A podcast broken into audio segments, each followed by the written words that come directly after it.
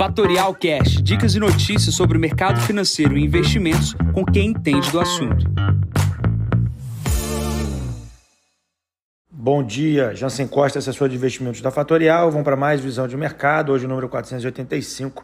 Hoje é dia 31 de março, 7 horas da manhã.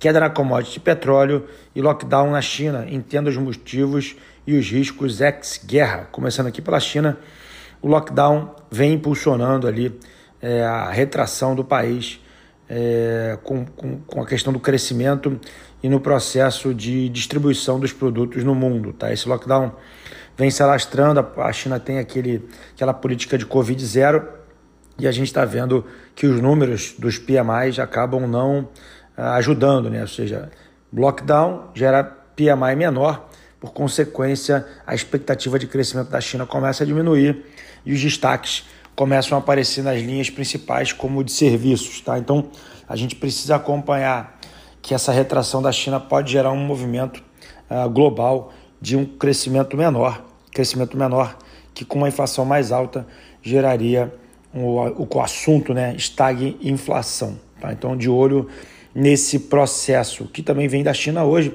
é mais um dia de aumento do minério de ferro, sobe 3,34%. Minério de ferro já acima de 150 dólares, tá? De olho nas ações de Vale, de olho nas ações de é, Bradespar, de olho na debênture participativa de Vale, tá? Olhando aqui para a guerra, uma semana inteira de idas e vindas, nenhum acordo ou nenhum ah, anúncio de um acordo de cessar fogo, é, praticamente é, reuniões e reuniões e reuniões sem nenhuma decisão. Então a guerra Rússia-Ucrânia segue parado, tá? E uh, pulando para a Europa, a gente está comentando sobre processo inflacionário. Ontem falei sobre a inflação na Espanha, hoje saiu a inflação na França. Mesmo movimento, inflação acima das expectativas, a gente vai ver um movimento de seguro, de tentativa de segurar a inflação com o ajuste do Banco Central Europeu. Isso vai acontecer em algum momento. A gente precisa olhar para o um movimento maior. Tá? Que movimento maior é esse?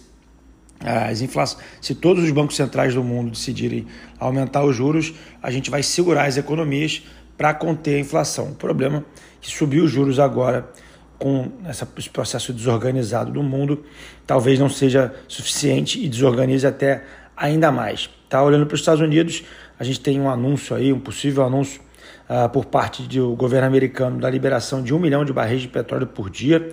Isso faz uh, o petróleo nesse momento cai quase 6%, petróleo ainda acima de 100 dólares o barril, mas a gente tem aí um, um patamar uh, elevado ainda do preço e essa queda do petróleo acaba segurando as bolsas ao redor do mundo. Não vai ser aqui com a nossa ação da, da brasileira, dado que o nosso fluxo vem entrando em função do aumento do petróleo e do minério, de olho aí no fluxo do Brasil. Olhando para os fluxos uh, nos Estados Unidos, muita ainda uh, entrada de capital nas bolsas americanas. A gente falou ontem sobre isso aqui, que a queda e a recuperação foram muito elevadas e, obviamente, a gente precisa acompanhar, dado que o fluxo de câmbio para a gente está favorável. Muita gente perguntando se deve ou não fazer remessas ao exterior com dólar a 4,70. Tá? É, quem tiver dúvida sobre isso, quiser conversar, a gente fala aqui no time de renda variável ou com os assessores para conversar com você sobre esse assunto. Pulando para o Brasil, a gente vê por parte do governo nova, um novo interesse na redução do IPI. Claramente, o governo tem utilizado o espaço fiscal para a redução da carga tributária, dado que a gente tem uma arrecadação recorde né, no curto prazo.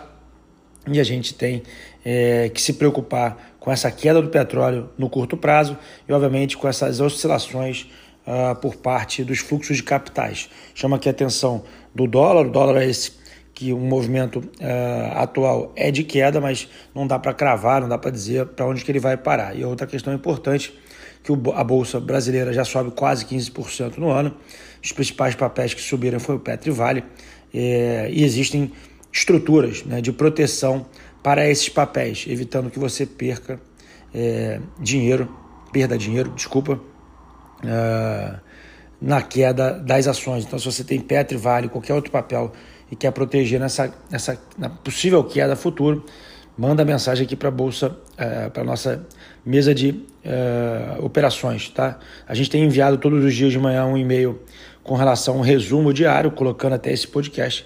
Aqueles que não estão recebendo também nos avisem. Tá? Resultados corporativos hoje tem, foi o último dia, encerramos aqui o quarto trimestre de anúncios de resultados de ações. Agora ficamos à mercê dos noticiários econômicos, eleição e basicamente é, de tudo aquilo que está vindo do exterior. Na agenda de hoje, é, taxa de desemprego no Brasil às 9 horas da manhã, às 9 e meia da manhã, seguro-desemprego nos Estados Unidos. Nesse momento, S&P 4.602 pontos, praticamente estável, VIX na casa dos 22, a Alemanha e a Europa toda subindo um pouco, né, 0,30%.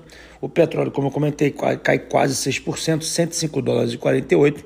O Bitcoin operando na casa dos 47 mil dólares, subindo 0,06.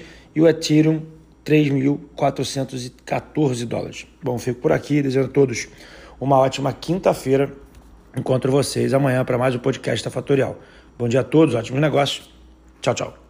E esse foi mais um Fatorial Cash. Para mais novidades e dicas sobre o mercado financeiro e investimentos, siga a Fatorial no Instagram, @fatorialinvest. Para conteúdos exclusivos, entre no nosso Telegram, Fatorial News Informa. Para saber mais sobre a Fatorial, visite o nosso site fatorialinvest.com.br.